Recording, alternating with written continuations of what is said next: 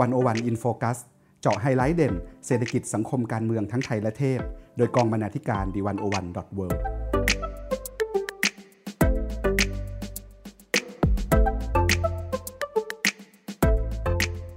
สวัสดีค่ะคุณผู้ฟัง ขอต้อนรับเข้าสู่รายการ 101 in Focus EP ที่ 41 คุณผู้ฟังคะ จากการแพร่ระบาดของไวรัสโควิด -19 อย่างรุนแรงไปทั่วโลก นักวิเคราะห์หลายคนได้พยากรณ์ไว้ค่ะว่า วิถีชีวิตคนเมืองในยุคหลังโรคระบาด จะเปลี่ยนแปลงไปอย่างมาก บ้านและโลกออนไลน์จะเพิ่มบทบาทมากขึ้น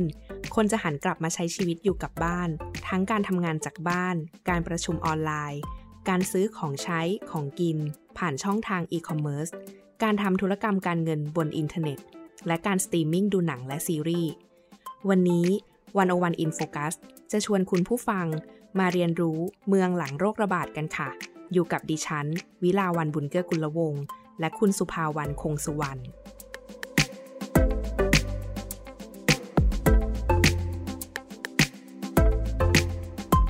คุณผู้ฟังคะ ดิฉันจะขอเริ่มต้นจากงานเขียนเรื่องเมืองหลังโรคระบาดของอาจารย์อภิวัตรรัตนาวราหะค่ะ อาจารย์อภิวัตรหรือรองศาสตราจารย์ ดร อภิวัตรรัตนาวราหะ เป็นอาจารย์ประจำภาควิชาการวางแผนภาคและเมือง คณะสถาปัตยกรรมศาสตร์ จุฬาลงกรณ์มหาวิทยาลัย และยังเป็นผู้เชี่ยวชาญด้านอนาคตศึกษา หรือ Future Study อีกด้วย อาจารย์ได้เขียนชิ้นงานเรื่องเมืองหลังโรคระบาดเอาไว้ค่ะ เดี๋ยวคุณสุภาวันจะพาเราไปรู้จักกันค่ะ ว่าอาจารย์ได้วิเคราะห์อะไรไว้บ้าง สวัสดีค่ะ คุณสุภาวัน สวัสดีค่ะอาจารย์อภิวัตรได้ตอบคำถามที่หลายคนสงสัยไว้นะคะว่า คำว่า new normal ที่ทุกคนพูดถึงในช่วงนี้ จะเป็นอย่างไรในแง่มุมของเมือง อาจารย์ได้กล่าวว่า ภาพอนาคตระยะสั้นที่ค่อนข้างคมชัดเนี่ย คือความหนาแน่นของกิจกรรมของคนเมือง ที่จะเพิ่มหรือลดตามระดับของความเสี่ยงการติดเชื้อ อีกภาพหนึ่งที่ชัดมากๆ คือเศรษฐกิจโลกและเศรษฐกิจไทย ที่จะเข้าสู่ภาวะถดถอย อย่างน้อยภายในช่วงปีถึง 2 ปีนี้ การว่างงานโดยเฉพาะธุรกิจบริการในเมือง จะอยู่ในระดับที่สูงมากอย่างไม่เคยเป็นมาก่อน ดังนั้นชีวิตคนเมืองในอีก 2-3 ปีข้างหน้า จะตกอยู่ในสภาพกล้าๆกลัวๆ ระหว่างความเสี่ยงในการติดเชื้อไวรัส และการตกงานค่ะ แต่พฤติกรรมเหล่านี้นะคะ จะเปลี่ยนจนเป็นความปกติใหม่หรือไม่ ต้องย้อนกลับไปดูว่า ภาพที่เราเรียกกันว่า new normal นั้น เป็นบรรทัดฐานที่เกิดขึ้นใหม่จริง หรือเป็นเพียงภาพตามแนวโน้มที่โรคระบาดเร่งให้แพร่ขยายเร็วขึ้น ถ้าดูวิถีชีวิตของคนในปัจจุบันนะคะ สังเกตได้ว่าคนจำนวนมากเนี่ยก็ใช้โทรศัพท์มือถือ และใช้เวลาบนโลกออนไลน์มากอยู่แล้วโซเชียลมีเดียมีบทบาทมาก ๆ ในช่วงนี้นะคะ การซื้อของออนไลน์ ซื้ออาหารผ่านแอปพลิเคชัน ไม่ได้เป็นเรื่องใหม่อะไร เศรษฐกิจฐานแพลตฟอร์มเนี่ยกลายเป็นส่วนสำคัญของชีวิตคนเมืองมาระยะหนึ่งแล้วค่ะ ส่วนแนวโน้มเรื่องการกินอาหารที่เน้นความสะอาด และสร้างเสริมสุขภาพเนี่ยก็มีมาระยะหนึ่งแล้วเช่นกัน ดังที่เห็นตามเทรนด์การกินอาหารปลอดสารพิษ หรือแม้กระทั่งการใส่หน้ากากอนามัยก็มีการใส่เป็นประจำตั้งแต่ช่วงฝุ่น PM 2.5 นะคะ อาจารย์อภิวัตยังเล่าว่าโรคระบาดนะคะ ไม่ได้ทำให้โครงสร้างและพื้นที่แกาภาพของเมือง เปลี่ยนไปเหมือนกรณีของสงคราม ตึกรามบ้านช่อง ถนน ระบบรถไฟฟ้าและรถเมล์หรือโครงสร้างพื้นฐานอื่นๆ ก็ยังคงเป็นแบบเดิม ห้างร้านก็ยังคงกระจุกตัวอยู่ตามย่านและแหล่งเดิม เพียงรอเวลาให้ผู้คนในเมืองกลับมาใช้ประโยชน์เหมือนก่อนหน้านี้ ตราบใดที่โครงสร้างของเมืองไม่เปลี่ยน บรรทัดฐานของพฤติกรรมคนก็คงเปลี่ยนไปได้ยากค่ะ ในขณะเดียวกัน พลังของทุนนิยมนะคะ จะดึงดูดให้คนกลับไปใช้ชีวิตแบบเดิม หลายคนบอกว่าเศรษฐกิจถดถอยในปี 2551 เป็นจุดเริ่มต้นของการล่มสลายของเศรษฐกิจแบบทุนนิยม และ ความปกติใหม่เนี่ยจะเข้ามาแทนที่ แต่หลังจากนั้นไม่กี่ปีค่ะ เศรษฐกิจโลกก็กลับมาเป็นแบบเดิมอีก เพราะโลกาภิวัตน์และการใช้ทรัพยากร ยิ่งทวีความเข้มข้นเรื่อยมา จนเกิดโรคระบาดครั้งนี้ ประโยชน์ที่เกิดจากการกระจุกตัวและความหนาแน่นของกิจกรรมในเมือง จึงดึงดูดให้ผู้คนกลับมาเชื่อมต่อและมีปฏิสัมพันธ์กันอีกครั้งหนึ่ง วิถีชีวิตเมืองอาจกลับมาเป็นแบบเดิม และหากเป็นเช่นนั้นจริง ความยั่งยืนของเมืองที่หลายคนหวังว่าจะเกิดขึ้นหลังโรคระบาดจึงเป็นไปได้ยาก หากไม่มีนโยบายสาธารณะเชิงรุก ที่มุ่งเปลี่ยนแปลงโครงสร้างเมืองทั้งในด้านกายภาพ เศรษฐกิจ และสังคมค่ะ ในโลกหลังปกติหรือ post normal นะคะ อาจารย์อภิวัตรบอกว่าความไม่แน่นอนและความเสี่ยงเนี่ยคือพื้นฐานหนึ่งของชีวิตเลย ดังนั้นการคาดการภาพอนาคตเนี่ยจะเป็นจะต้องเข้าใจคุณลักษณะเชิงพลวัตระบบหรือ system dynamic ของภัยพิบัติแบบนี้ค่ะ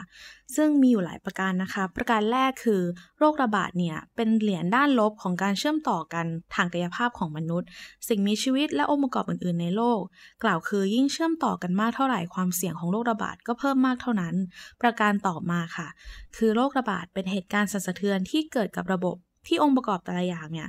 เชื่อมโยงกันอย่างซับซ้อนมาก ดังนั้นเมื่อโรคระบาดก่อตัวผ่านจุกพิผันหนึ่งแล้ว ผลกระทบก็จะขยายตัวอย่างทวีคูณค่ะ อีกคุณลักษณะหนึ่งนะคะ โรคระบาดเป็นระบบที่มีความอลวนวุ่นวายหรือ chaos นะคะ ที่ดูเหมือนว่าจะไม่มีรูปแบบและไม่เป็นระเบียบเนี่ย แต่แท้จริงแล้วมันเป็นไปตามกฎระเบียบของโครงสร้างบางอย่างค่ะ พลวัตการเปลี่ยนแปลงจะอ่อนไหวมากต่อสภาพเริ่มต้น การปรับเข้าสู่ดุลยภาพใหม่ขึ้นอยู่กับความสามารถในการปรับเปลี่ยนเงื่อนไข และโครงสร้างของระบบนั้นค่ะ ตามความคิดดังกล่าวเนี่ยนะคะ ความรุนแรงและขอบเขตของผลกระทบจากโรคระบาดเนี่ยจึงขึ้นอยู่กับสภาพและโครงสร้างที่เป็นอยู่ในตอนต้นก่อนที่จะเกิดโรคระบาด และปัจจัยหนึ่งที่เราต้องให้ความสำคัญมากนะคะ ก็คือความเหลื่อมล้ำในสังคมค่ะ เราจะเห็นว่าโรคระบาดนะคะ ตอกย้ำรอยร้าวของระบบเศรษฐกิจและสังคม สังเกตได้ง่ายเช่นการที่คนรวยและคนชนชั้นกลางเนี่ยสามารถทำงานออนไลน์จากที่บ้าน ขับรถส่วนตัวออกไปซื้อของสั่งอาหารผ่านแอปพลิเคชันได้ ก็เป็นการรักษาระยะห่างทางสังคมเนี่ยได้มากทีเดียวค่ะ ในขณะที่คนด้อยโอกาสที่หาเช้ากินข้ามเนี่ยยังคงต้องออกไปทำงานด้วยระบบขนส่งสาธารณะที่สุ่มเสี่ยง และคนจำนวนมากก็ต้องตกงานในทันที ผลกระทบจากไวรัส จึงไม่ได้เกิดขึ้นอย่างไม่มีทิศทางนะคะ แต่เป็นไปตามโครงสร้างและรูปแบบของสังคมที่เป็นอยู่เดิม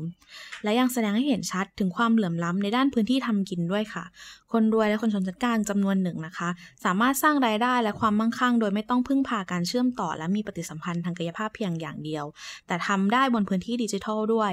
การทำมาหากินและการดำรงชีวิตของคนจำนวนมาก ยังต้องพึ่งพากายภาพและการสัมผัสของมนุษย์อยู่นะคะ เห็นภาพไม่ง่ายอย่างเช่น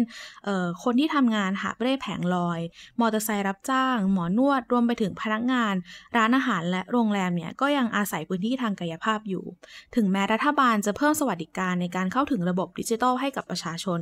คนกลุ่มหลักที่ได้รับประโยชน์ ก็ย่อมเป็นกลุ่มที่เข้าถึงพื้นที่ทำกินบนดิจิทัลได้อยู่แล้วนะคะ ความปกติใหม่ของชีวิตเมืองที่พูดกันมาเนี่ย จึงตกเป็นประเด็นที่มองจากชีวิตของคนชนชั้นกลางเป็นหลัก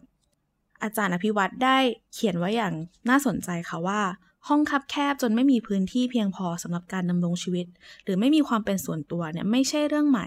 คนในสลามอยู่กันอย่างแออัดมานานแล้ว การขาดพื้นที่สาธารณะ ไม่ใช่แค่เรื่องของคนชนชั้นกลางค่ะ แต่เป็นเรื่องการเข้าถึงพื้นที่ในการทำมาหากินของชนจนด้วย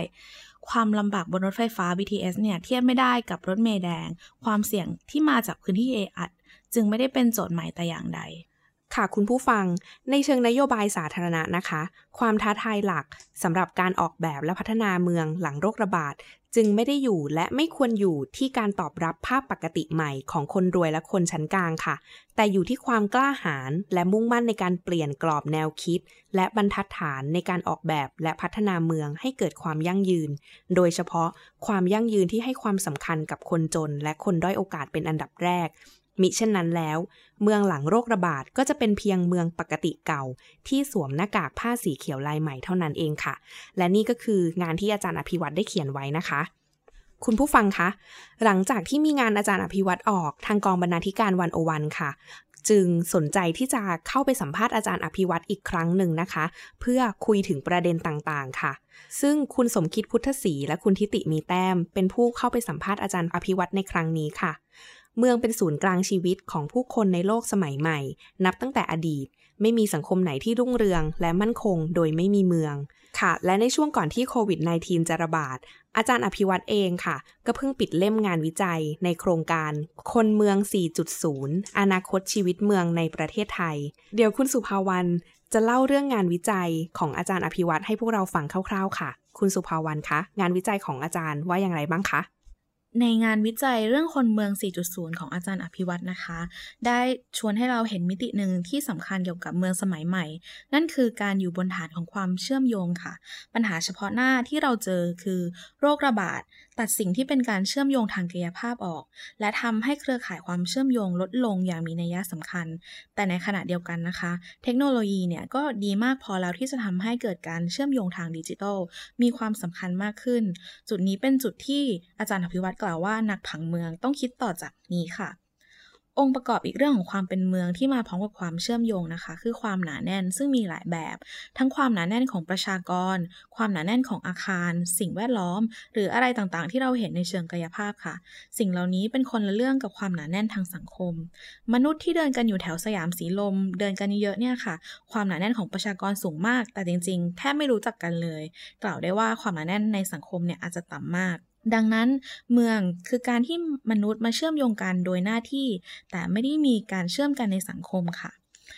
อาจารย์บอกว่า จริงๆ แล้วไม่ได้หมายความว่าการเชื่อมต่อและความหนาแน่นทางกายภาพ จะไม่มีส่วนในการสร้างการเชื่อมต่อและความหนาแน่นทางสังคมหรอกค่ะ แต่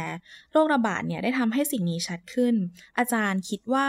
การเชื่อมต่อกันทางสังคมเนี่ยจะสามารถเข้มข้นขึ้นได้ ผ่านโลกออนไลน์ด้วยซ้ำนะคะ นักผังเมืองในอนาคต จึงต้องคิดเรื่องการเชื่อมโยงทางดิจิทัล และความสัมพันธ์ทางสังคมไปพร้อมกันมากขึ้น ว่าเมืองจะมีส่วนในการสร้างความเชื่อมโยงทางดิจิทัลได้อย่างไร และต้องมาคุยกันว่าโครงสร้างางพื้นฐานทางดิจิทัลควรเป็นแบบไหน ให้คนยังสามารถทำงานได้ หรือมีปฏิสัมพันธ์ทางสังคมได้ในระดับหนึ่ง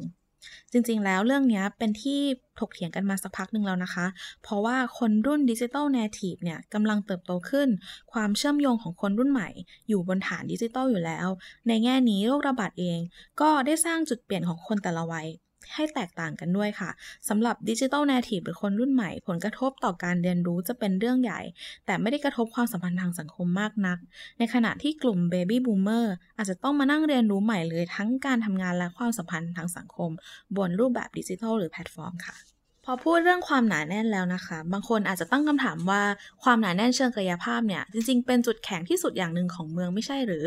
การอยู่ร่วมกันไม่ใช่แค่ทำให้เราเชื่อมต่อกันเท่านั้น แต่ยังประหยัดจากขนาดหรือ economy of scale นะคะ อย่างเช่น ลงทุนโครงสร้างพื้นฐานทีเดียวแต่ใช้กันได้หลายคน เพราะฉะนั้นจริง ๆ แล้วก็เกิดคำถามค่ะว่า การที่เมืองเชื่อมมนุษย์โดยหน้าที่ไม่ได้เชื่อมกันทางสังคมเนี่ยอาจจะพอแล้วหรือเปล่า ในข้อนี้นะคะ อาจารย์อภิวัตได้ตอบว่า เดิมเนี่ยเคยมีความเชื่อว่าการประหยัดจากขนาดคือหัวใจสำคัญของเมือง คือยิ่งคนหนาแน่น การใช้ประโยชน์จากโครงสร้างพื้นฐานยิ่งคุ้มค่า แต่ประเด็นนี้นะคะก็ยังเป็นโจทย์สำคัญประเด็นไม่ใช่แค่การถกเถียงว่าความหนาแน่นดีหรือไม่ดี แต่ต้องตั้งคำถามว่าความหนาแน่นแบบไหนที่ดี หรือความหนาแน่นแบบไหนที่เสี่ยงค่ะ เมืองอย่างกรุงเทพเนี่ยก็ยังคงหนาแน่นเป็นปกติ โดยเฉพาะในใจกลางเมือง เพราะพลังของเศรษฐกิจ และพลังของความเชื่อมโยงคนยังสูงอยู่ ตัวตึกต่างๆ ก็ไม่ได้หายไปไหน คนก็ยังไม่ได้หายไปไหนนะคะ แต่ความท้าทายภายใต้โรคระบาดก็คือ โครงสร้างทางกายภาพแบบนี้ เราจะคิดเรื่องผังเมืองอย่างไร ให้ความหนาแน่นไม่มีความเสี่ยงสูงแบบที่เป็นอยู่ในปัจจุบันค่ะ คุณสุภาวรรณคะ แล้วจากในประวัติศาสตร์ที่ผ่านมาล่ะคะ โรคระบาดเปลี่ยนเมืองไปมากน้อยแค่ไหน อาจารย์อภิวัตว่าอย่างไรบ้างคะ ค่ะ หลายคนอาจจะคิดว่าโรคระบาดเนี่ยเป็นเรื่องทางการแพทย์ใช่ไหมคะ แต่อาจารย์อภิวัตได้ชี้เห็นค่ะว่าจริงๆ แล้วพื้นฐานของผังเมืองเนี่ยคือเรื่องโรคระบาดเลย เพราะการจัดการเมืองเกิดขึ้นมาเพื่อรับมือกับโรคระบาด จริงๆ แล้วไม่ใช่แค่โรคระบาดเท่านั้นหรอกค่ะ แต่ว่าทุกๆ ครั้งที่เกิดวิกฤตใหญ่เนี่ยก็เกี่ยวโยงกันทั้งสิ้นค่ะ ไม่ว่าจะเป็นเศรษฐกิจตกต่ำครั้งใหญ่ สงครามโรค เหล่านี้นะคะจะทำให้ผังเมืองเปลี่ยนแปลงเสมอ เพราะว่าวิกฤตมาเข้ามาพร้อมกับมาตรการขนาดใหญ่ของรัฐ ผังเมืองยุคหลังวิกฤตจึงเป็นผังเมืองที่มาพร้อมกับรัฐ ซึ่งทำผ่านการลงทุนขนาดใหญ่ด้านโครงสร้างพื้นฐานค่ะ ตอนนี้นะคะจะเห็นว่ารัฐบาลทั่วโลกเนี่ยใช้งบประมาณมหาศาลเลย เพื่อรับมือกับวิกฤตเศรษฐกิจ และส่วนหนึ่งก็นำมาลงกับโครงสร้างพื้นฐานด้วยโจทย์ที่น่าคิดสำหรับเมืองก็คือ แล้วโครงสร้างพื้นฐานแบบไหนที่รัฐควรลงทุน ซึ่งอาจจะไม่ใช่โครงสร้างพื้นฐานทางกายภาพแบบเดิมแล้วนะคะ หลายคนอาจจะนึกภาพไม่ออกค่ะว่า เวลารัฐต้องลงทุนโครงสร้างพื้นฐานดิจิทัลเนี่ย มีคำถามหลักในเชิงนโยบายว่าอะไร ถ้ามองในมิติของเมือง อาจารย์อภิวัตรเล่าว่า ประเด็นที่มีการตั้งคำถามกันมากเลย คือ โครงสร้างพื้นฐานทางดิจิทัลที่มีอยู่ตอนนี้ พร้อมรับมือกับวิกฤตมากน้อยแค่ไหน ดิจิทัลต้องเป็นสวัสดิการไหม เพราะประชากรส่วนใหญ่ของเมือง หรืออันที่จริงของประเทศด้วยซ้ำมีศักยภาพในการเข้าถึงความเชื่อมเชื่อมโยงทางดิจิทัลต่ำ โครงสร้างพื้นฐานเดิมที่มีอยู่ค่อนข้างชัดว่าไม่สามารถรองรับวิกฤตได้และไม่เป็นธรรมนะคะ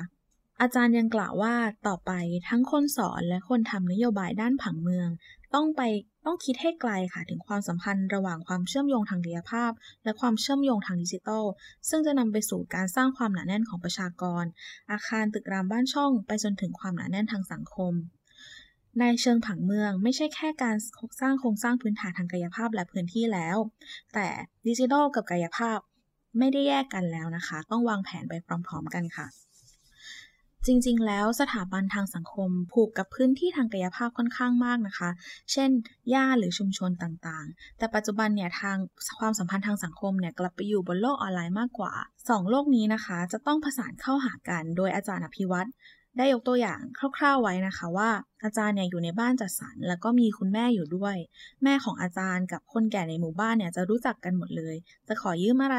กันก็ได้นะคะ เช่น อาหารการกินเครื่องครัวเครื่องมือช่างต่างๆ คือยังมีการสร้างความสัมพันธ์ทางชุมชนระหว่างเพื่อนบ้านขึ้นมา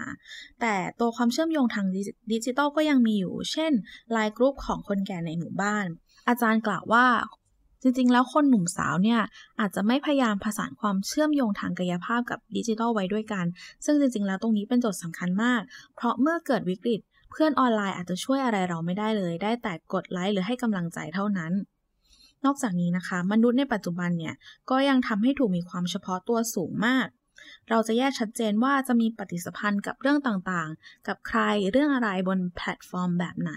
และเราสามารถปรับทุกอย่างให้เป็นไปตามที่เราต้องการได้ง่าย เช่น พอไม่ชอบใครก็กดบล็อกหรือ unfriend โดยไม่รู้ตัวด้วยซ้ำแต่ในขณะเดียวกันชุมชนกายภาพนะคะ ไม่ได้เป็นแบบนั้น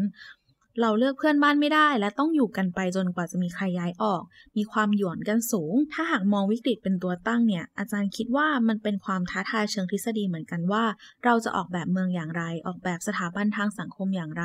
ให้คนสามารถอยู่ด้วยกันได้แบบยืดหยุ่นหย่อนกันทนกันได้ และยอมให้ความช่วยเหลือกันเมื่อมีวิกฤตมาค่ะ คุณผู้ฟังคะ นอกจากนี้แล้วนะคะ รัฐค่ะ รัฐเองก็เป็นอีกคำตอบหนึ่งค่ะ ที่จะต้องเข้ามามีบทบาทในการจัดการในเรื่องต่างๆ ในส่วนของเมืองนะคะ แต่ทีนี้ค่ะ พอต้องมีบทบาทในการจัดการเรื่องเหล่านี้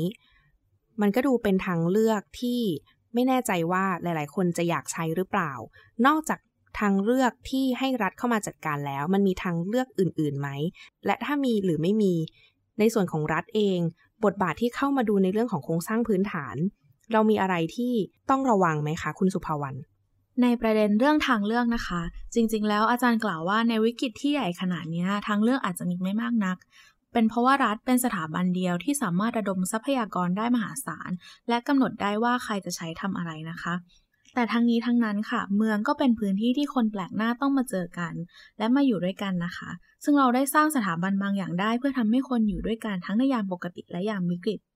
โดยพื้นฐานที่สุด เราเชื่อว่ารัฐหรือตลาดเนี่ยคือคำตอบ คือถ้ารัฐเวิร์กทุกคนเชื่อใจทุกอย่างก็ง่าย ถ้าตลาดทำงานได้ดีมีประสิทธิภาพทุกอย่างเป็นธรรม ก็จบ แต่ปัญหาก็คือ รัฐและตลาดในโลกความเป็นจริง ไม่ได้ work เหมือนที่หลายคนหวังไว้ เลยต้องหาสถาบันแบบอื่นมาแทน เช่น ชุมชน หรือสถาบันทางสังคมอื่น ๆ เช่นในสมัยน้ำท่วมนะคะ หมู่บ้านไหนที่นิติบุคคลเนี่ยทำงานได้ดี หมู่บ้านไหนชุมชนคุยกันได้ ก็จะไม่ทะเลาะกัน พออยู่กันได้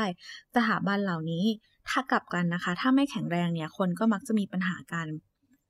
เมืองอย่างกรุงเทพที่เอาคนมารวมกันเยอะๆในเชิงประชากร แต่ไม่ได้สร้างสถาบันทางสังคมแบบอื่นๆ มารองรับเลย จะเห็นได้ว่าพอเกิดวิกฤตปุ๊บ เราต้องรับมือผ่านรัฐหรือตลาดเท่านั้น สถานการณ์ก็เลยค่อนข้างแย่ เพราะคนไม่รู้จะไปพึ่งใครเพราะฉะนั้นค่ะ ความท้าทายอีกอย่างหนึ่งด้านผังเมืองนะคะ คือการสร้างสถาบันในระดับชุมชน ซึ่งจริงๆ แล้วก็พอมีเกิดขึ้นบ้างแล้วในปัจจุบันนะคะ แต่เป็นชุมชนที่เป็นตัวเฉพาะมาก อย่างเช่น เรื่องชุมชนแออัด ชุมชนบ้านมั่งคง แต่พอเป็นมนุษย์ชนชั้นกลางเนี่ยกลับไม่มีอะไรเลย ตรงนี้ก็ถือเป็นช่องว่างใหญ่เหมือนกันค่ะ ถ้าเราจะยกตัวอย่างในต่างประเทศนะคะ อย่างในยุโรปหรืออเมริกานะคะ ก็บางบางเมืองใหญ่ๆเนี่ยก็มีการรวมตัวกันเป็นย่าน ซึ่งมีการช่วยเหลือและต่อรองกันเองในภายในชุมชน และก็นอกชุมชนด้วยค่ะ ส่วนประเด็นเรื่องที่ต้องระมัดระวังหากรัฐจะเข้ามามีบทบาทในโครงสร้างพื้นฐานด้านดิจิทัลเนี่ยนะคะ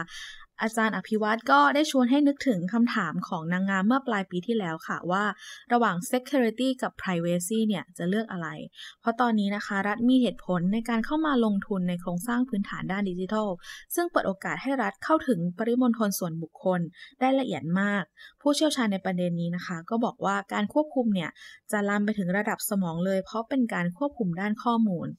อีกเรื่องที่มีการพูดถึงกันมากก็คือ การกำกับดูแลแพลตฟอร์มค่ะ ชีวิตคนเมืองทุกวันนี้พึ่งแพลตฟอร์มสูงมาก ไม่ว่าจะเป็นแอปพลิเคชัน Grab Zoom Line Man ในอนาคตเนี่ยต้องถามว่ารัฐหรือองค์กรที่กำกับดูแลบทบาทจะมีบทบาทอย่างไรได้บ้างทำอย่างไรให้เป็นธรรม ทำอย่างไรให้ผลิตภัณฑ์เหล่านี้ ไปไกลกว่าการที่เป็นผลิตภัณฑ์ของชนชั้นกลาง แต่เป็นเรื่องการออกแบบกฎและกติกาด้วยค่ะ ค่ะ น่าสนใจมากเลยนะคะ แล้วคุณผู้ฟังล่ะคะ จะเลือกอะไรระหว่าง security กับ privacy ค่ะ นอกจากนี้นะคะ รายงาน m e g a t นในรอบหลายปีที่ผ่านมาแทบทุกฉบับค่ะ ล้วนพูดถึงเทรนด์การเป็นเมืองค่ะ หรือ urbanization ว่าเป็นเทรนด์ที่ทรงพลังที่สุดในการกำหนดชีวิตความเป็นอยู่ของมนุษย์ค่ะ และพอโควิด -19 เข้ามาโควิด -19 ส่งผลอย่างไรกับเทรนด์นี้บ้างคะคุณสุภาวัน อันดับแรกนะคะ อาจารย์อภิวัตเนี่ยได้ชวนให้เราคิดค่ะถึงเรื่องความเป็นเมืองในอนาคตนะคะ ด้วยอาจารย์เนี่ยเคยเขียนบทความไว้ในวันโอวันค่ะ ชื่อเรื่องคนไทยในอนาคตล้วนเป็นคนเมือง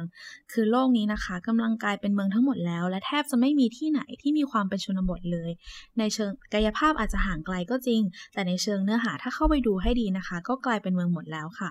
แนวคิดหนึ่งที่ใช้อธิบายในวงวิชาเมืองศึกษานะคะ ถ้ามองการเชื่อมต่อเป็นพื้นฐานของความเป็นเมือง ความเป็นเมืองระดับโลกก็คือภาวะที่โลกเชื่อมกันหมด โดยที่มีความหนาแน่นของประชากรไม่จำเป็นต้องสูงก็ได้ค่ะอาจารย์อภิวัตรกล่าวว่า อาจารย์ไม่คิดว่าความเป็นเมืองเนี่ย จะกลับไปน้อยกว่าเดิม เพราะความเป็นเมืองไม่ได้นิยามด้วยความหนาแน่นอย่างเดียวอีกต่อไปแล้ว ในชุมชนห่างไกลนะคะ ถ้าสังเกตดีๆ การมีเซเว่นขึ้นมาเนี่ยก็ถือว่าเป็นเมืองแล้ว ลักษณะการใช้ชีวิตของมนุษย์ที่เปลี่ยนไปก็เป็นเมืองแล้ว แม้ว่าความหนาแน่นจะต่ำก็ตาม แต่ถ้าจะมีอะไรเปลี่ยนแปลงนะคะ สิ่งนั้นก็คือการกระจายตัวของความหนาแน่นค่ะอีกประเด็นที่น่าสนใจคือรูปแบบของความเป็นเมืองที่อาจจะเปลี่ยน มีการถกเถียงกันอยู่ว่า เมืองในอนาคตจะยังเป็นเมืองที่อยู่บนฐานแนวคิดพลเมืองโลกแบบเดิมอยู่ไหม หรือจะเปลี่ยนไปเป็นเมืองที่อยู่บนฐานชุมชน ที่ชุมชนจะมีความสำคัญมากขึ้น อีกปัจจัยสำคัญที่เข้ามามีบทบาทนะคะ กับความเป็นเมืองเนี่ยก็คือการเชื่อมต่อทางดิจิทัลค่ะ การเชื่อมต่อทางดิจิทัลทำให้ความเป็นมนุษย์เมืองยังคงอยู่ ในเชิงวิชาการนะคะ เรียกปรากฏการณ์นี้ว่า despatialization ซึ่งเกิดในสหรัฐอเมริกาและยุโรปมาสักพักหนึ่งแล้วนะคะ สิ่งที่เกิดขึ้นก็คือมนุษย์ในเมืองเนี่ยย้ายไปอยู่ตามชุมชนเล็กๆ ที่อยู่ประมาณ 1-2 ชั่วโมง ไม่ไกลจากศูนย์กลางความรู้ ศูนย์กลางความมั่งคั่ง เป็นเมืองซูเปอร์สตาร์คือแม้จะอยู่ไกลจากลักษณะกายภาพที่ดูเป็นเมือง แต่ว่าชีวิตนะคะไม่ได้ห่างไกลจนเกินไปกับการเข้าถึงสิ่งต่างๆ เหล่านั้นค่ะ ซึ่งลักษณะแบบนี้ในเมืองไทยก็เริ่มเกิดขึ้นนะคะ แต่ยังไม่เยอะค่ะ อีกปรากฏการณ์หนึ่งที่เห็นได้มากเรื่องความเป็นเมืองนะคะ ก็คือเออพอเกิดโควิดขึ้นเนี่ย คนจำนวนมากกลับไปทำงานอยู่ที่ต่างจังหวัด แล้วก็ส่งงานกลับเข้ามาในกรุงเทพโดยอาจจะใช้แพลตฟอร์มออนไลน์นะคะ อาจารย์ก็บอกว่าเราสามารถแบ่งกลุ่มคนประมาณนี้ค่ะเป็น 2 กลุ่มก็คือ คนชายขอบและคนมวลชน โรคระบาดจะเป็นตัวเร่งให้กลุ่มมวลชนเข้าสู่กระบวนการแบบนี้มากขึ้น เพราะบริษัทเห็นแล้วว่าการทำงานจากบ้านสามารถทำได้ คนปรับตัวแล้วก็เริ่มเคยชิน สิ่งที่น่าสนใจคือ การทำงานจากบ้านทำให้บริษัทสามารถตรวจสอบได้ดีขึ้นด้วยว่า ใครทำอะไรทำแค่ไหนอย่างไร เพราะแพลตฟอร์มดิจิทัลมีเครื่องมือให้ใช้หลากหลายมากนะคะถ้าทุกคนเปลี่ยนไปอยู่บนดิจิทัลเมื่อไหร่ความต้องการทางกายภาพจะกลับมา ฉากทัดแบบหนึ่งที่ทีมวิจัย ของอาจารย์เขียนนะคะ คือสัมผัสแบบมนุษย์เนี่ยจะกลายเป็นของหรูหรา และมีแต่คนรวยเท่านั้นที่เข้าถึงพื้นที่และการสัมผัสทางกายภาพ ถึงอย่างนั้นการสัมผัสทางกายภาพที่ว่าก็คงจะไม่ใช่แบบเดิมด้วยค่ะ คุณผู้ฟังคะ ทุกวันนี้เวลาเราพูดถึงเมืองในอนาคต เรามักจะใช้คำว่าเมืองอัจฉริยะกันค่อนข้างมากค่ะ แต่จริง ๆ แล้วก่อนที่เมืองจะสมาร์ทได้ รัฐต้องมีสามัญสำนึกก่อน นั่นก็คือเข้าใจปัญหาพื้นฐาน และมองเห็นความเปลี่ยนแปลงที่เกิดขึ้น มองเห็นว่าใครคือคนที่มีแล้ว ใครที่ยังขาดแคลน พูดอีกแบบก็คือ เมืองอัจฉริยะไม่ใช่เรื่องว่าคุณใช้เทคโนโลยีแบบไหน แต่คือการที่รัฐต้องรู้ว่าตัวเองจะต้อง smart อย่างไรและกับใครก่อน ถ้าเห็นโจทย์ชัด เทคโนโลยีมาทีหลังค่ะ มีให้เลือกเยอะ อยู่ที่เลือกว่าจะใช้ของเจ้าไหนเท่านั้นเองค่ะ นั่นก็คือบทสัมภาษณ์ที่คุณสมคิดและคุณทิติ ได้ไปคุยกับอาจารย์อภิวัตมานะคะ คุณผู้ฟังคะ เมื่อเร็วๆนี้ค่ะ วันโอวันวันออนวันเราคุยกับอาจารย์ชัดชาติสิทธิพันธ์ค่ะ ในหัวข้อ คิดใหม่ เมืองหลังโควิด -19 กับชัดชาติสิทธิพันธ์ ดรชัดชาติสิทธิพันธ์นักการเมืองอิสระ ผู้ประกาศเจตจำนงชิงตำแหน่งผู้ว่าราชการกรุงเทพมหานคร เราจะมาคุยกันเรื่องวิชั่นต่อเมืองหลวง และอาจารย์ชัดชาตินะคะ ยังได้พูดถึงคำคำหนึ่งค่ะ ที่อาจจะค่อนข้างใหม่นั่นคือ อาจารย์ชัดชาติใช้คำว่า next normal ค่ะ next normal ของอาจารย์ชัดชาติ คืออะไรคะ คุณสุภาวันค่ะ จริง ๆ แล้วคำว่า next normal นะคะ เป็นวิธีคิดของอาจารย์ค่ะ จากที่ปัจจุบันเนี่ยมีคนพูดกันถึงความปกติใหม่หรือ new normal เยอะ อาจารย์เนี่ยได้ตั้งข้อสังเกตว่าจริง ๆ แล้วเนี่ย new normal เนี่ยอาจจะมีปัจจัยที่เป็นแรงเฉื่อย มาต้านทานการเปลี่ยนแปลงก็ได้ เพราะฉะนั้นสิ่งที่อาจารย์ชวนคิดก็คือ next normal ค่ะ คืออย่าเพิ่งคิดว่าสุดท้ายแล้วการเปลี่ยนแปลงจะไปลงเอยที่ไหน ให้คิดว่าอาทิตย์หน้าเนี่ยจะเป็นอย่างไร แล้วจะรับมืออย่างไรก็พอ ทางธุรกิจต่างๆ และเมืองจะไปรอดได้ ต้องคิดถึง next normal แล้วปรับตัว อย่ารอจนถึง new normal นะคะมีหลายคำถามที่เกิดขึ้นในช่วงที่คนพูดถึงความปกติใหม่นี้ค่ะ หนึ่งในคำถามนั้นก็คือควรจะ work from home ตลอดไปไหม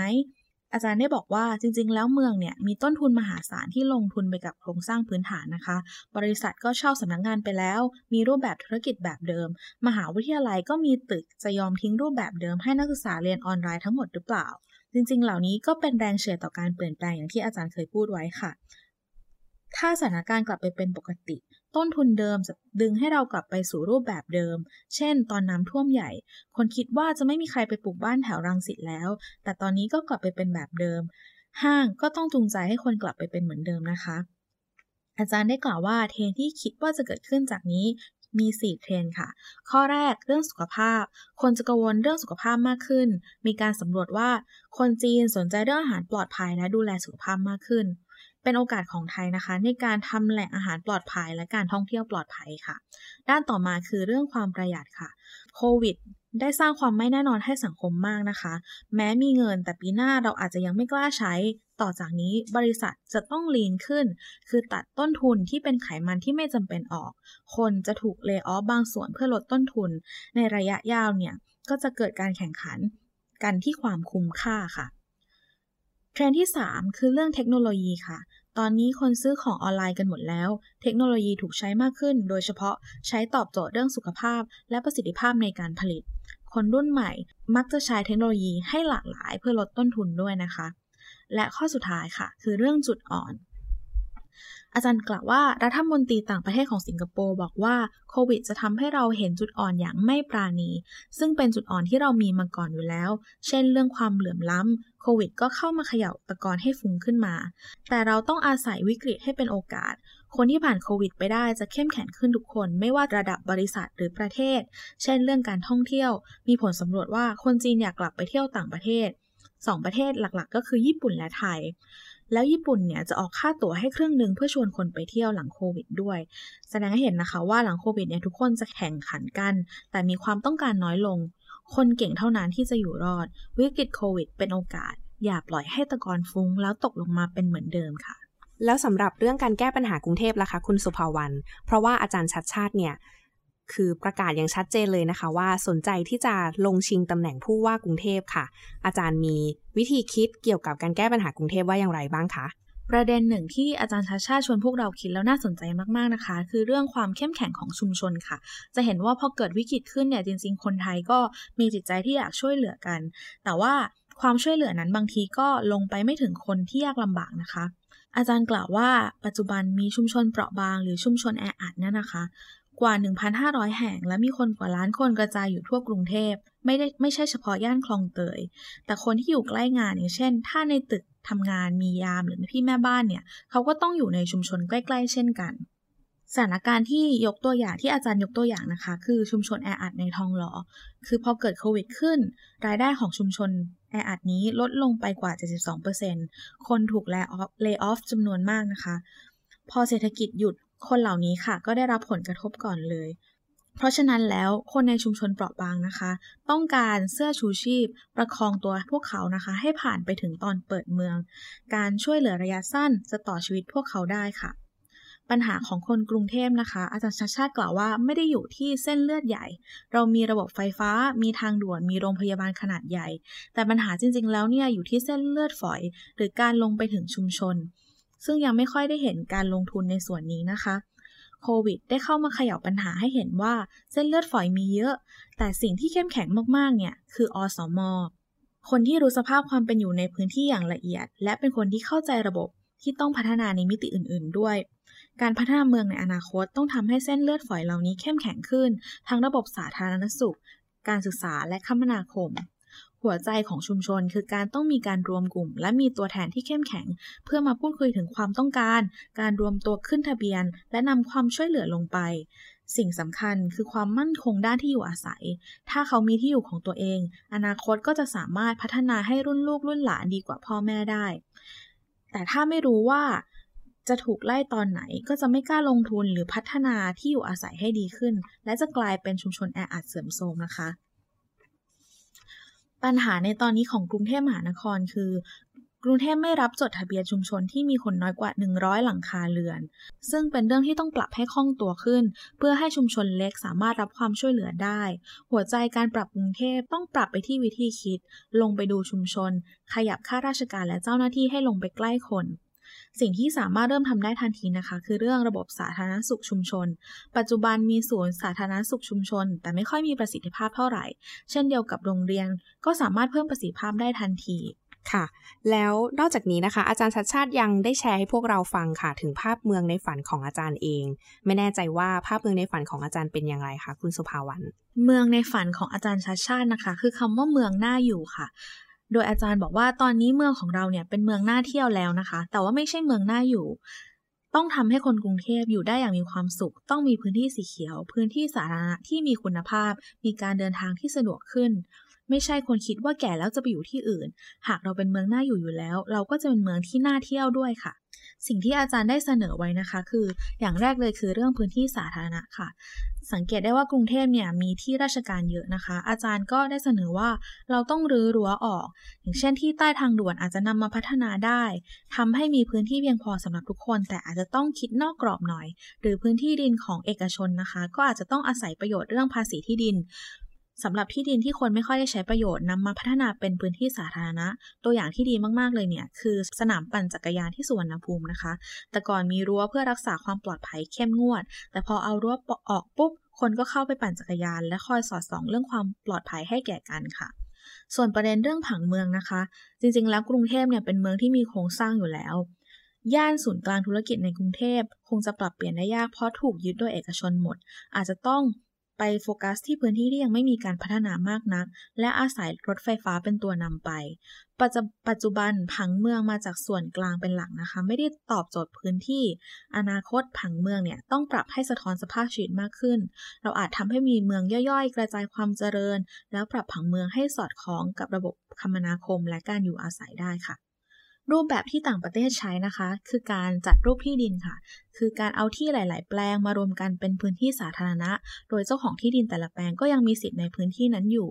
เช่น แต่ละคอนโดนะคะ รวมตัวกันเพื่อทำส่วนสาธารณะเป็นต้นค่ะ อาจารย์กล่าวว่าผังเมืองของเราไม่ได้ดีมากนะคะ การพัฒนาเป็นไปตามความต้องการของเจ้าของที่ดิน ระบบไฟฟ้าที่มาทีหลังก็ต้องลัดเลาะไปตามสิ่งที่มีอยู่เดิม และเราก็ยังไม่ได้ให้ความสำคัญกับระบบขนส่งมวลชนมากนัก หากรถไฟฟ้าสร้างเสร็จตามแผนเนี่ย การเดินทางก็อาจจะยังไม่ดีขึ้นด้วยซ้ำเพราะรถไฟฟ้าคือเส้นเลือดใหญ่ จะไม่ work ถ้าไม่มีเส้นเลือดฝอยหรือระบบ feeder อย่างเช่นรถเมล์ เราต้องทำรถเมล์ให้ดีด้วย อาจารย์กล่าวว่าไม่มีเมืองไหนนะคะ ที่มีแต่รถไฟฟ้าแล้วทุกอย่างดี อีกทั้งรถไฟฟ้ายังเป็นตัวสร้างความเหลื่อมล้ำอันดับหนึ่ง เพราะว่าทำให้ที่ดินราคาสูงขึ้น และคนทั่วไปก็ยากมากที่จะซื้อคอนโดริมรถไฟฟ้าได้ เพราะฉะนั้นรถไฟฟ้าอาจเป็นส่วนหนึ่งของคำตอบ แต่ไม่ได้แก้ปัญหา100%ค่ะ สำหรับคุณผู้ฟังที่สนใจบทวิเคราะห์อื่นๆ เกี่ยวกับสถานการณ์โควิด -19 ทั้งในมิติเศรษฐกิจ สังคม การเมือง และวัฒนธรรม รวมถึงความสัมพันธ์ระหว่างประเทศ สามารถติดตามได้ทาง oneone world ค่ะ เราเปิดเซกชันพิเศษสำหรับเรื่องนี้โดยเฉพาะ สำหรับวันนี้ สวัสดีค่ะ สวัสดีค่ะ